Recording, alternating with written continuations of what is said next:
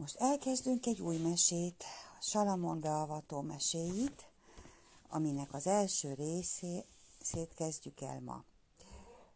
A címe az örök barátság kezdete. Első fejezet. Sára, puha meleg ágyban fekve, kénytelen volt tudomásul venni a tényt. Felébredt. Kim még sötét volt, de tudta, hogy fel kell kelnie. Ki nem állhatom a rövid téli napokat, gondolta, bár az ágyamban maradhatnék, míg fel kell a nap. Tudta, hogy álmodott, valami nagyon kellemes dologról szólt az álma, de sajnos most már fogalma sem volt róla, hogy mi is lehetett az. Nem akarok még felébredni, gondolta, miközben próbált a szomorú valósághoz visszatérni ebből a gyönyörű álomból. Ehhez a kellemetlen nyírkos hideg téli reggelhez Sára mélyen beburkolódzott meleg takarójába, és hallgatózott, van anya ébren van-e már, és ott motoz lent a konyhában. Fejére húzta takaróját, behunyt a szemét, és megpróbálta felidézni, hogy miről is szólt ez a nagyon szép álom, amelyből felébredt. Annyira gyönyörűséges volt, hogy még folytatni akarta. A fene egye meg, ki kell mennem, megpróbálom egy kicsit visszatartani még, elengedem magam, talán akkor észre sem veszem, talán sikerül. Sára forgolódott, és megpróbálta elkerülni az elkerülhetetlent. De nem működött. Nincs mit tenni. Na jól van, felkelek. Majd máskor. Nagy ügy. Sára lábújhegyen lett lopakodott a fürdőszobába, óvatosan átlépte a padlón azt a pontot, ahol az mindig nyikorgott, és halkan behúzta maga mögött az ajtót. Elhatározta, hogy elhalasztja a vécőblítését, hogy legalább egy kis ideig még élvezhesse az egyedüllét fényűző nyugalmát.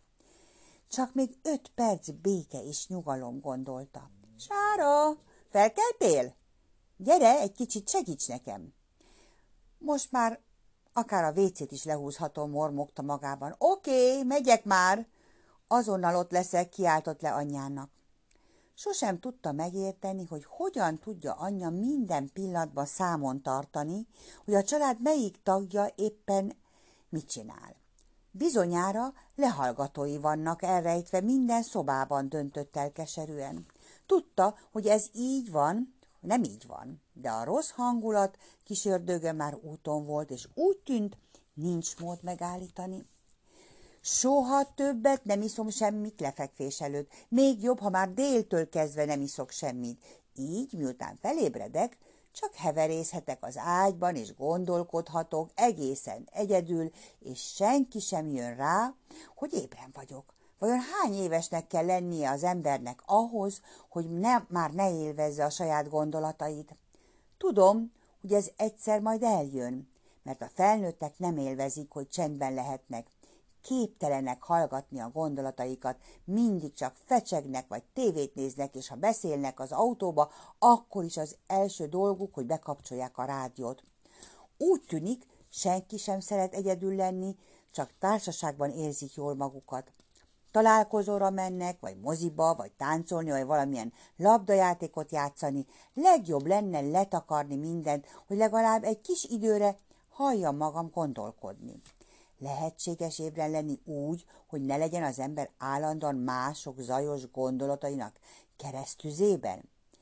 Alapítani fogok egy klubot, az mások zajos gondolatainak elleni klubot. Az alapszabály tartalmazni fogja.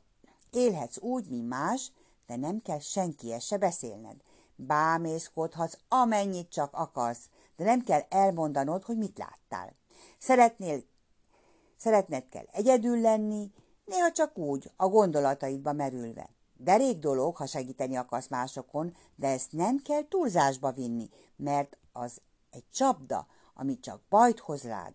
Ha túlságosan segítőkész vagy, rád támadnak a gondolataikkal, és akkor csak nézhetsz, és már is nem marad egy percet sem magadra. Hajlandónak kell lenned arra, hogy csak meglapulj, és észrevétlenül figyelj másokat.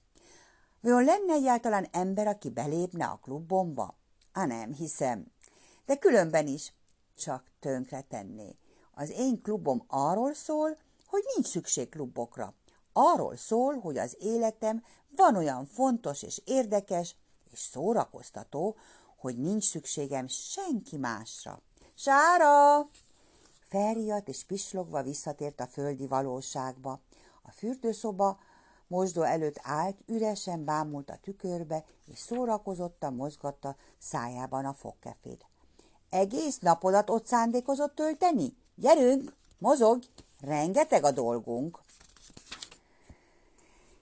Első fejezetnek vége, holnap visszatérek. Remélem, hogy tetszett az mai mese. Szép álmokat, aludjatok jól, jó éjszakát, drágáim!